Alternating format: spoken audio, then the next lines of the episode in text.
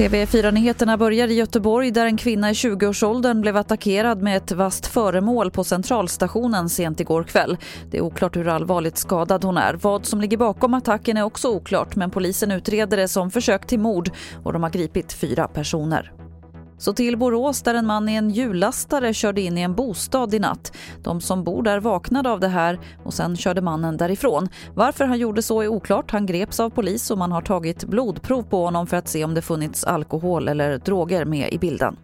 Flera kommuner i Skåne stänger nu verksamheter på grund av den ökade spridningen av coronaviruset. I flera kommuner stänger simhallar, bibliotek, fritidsgårdar och idrottsanläggningar. Och I Osby kommun återinförs besöksförbud på äldreboenden från och med idag.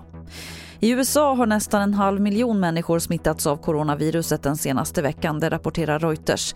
Två av delstaterna som drabbats värst är Wisconsin och Pennsylvania och det är också två nyckelstater i presidentvalet i nästa vecka.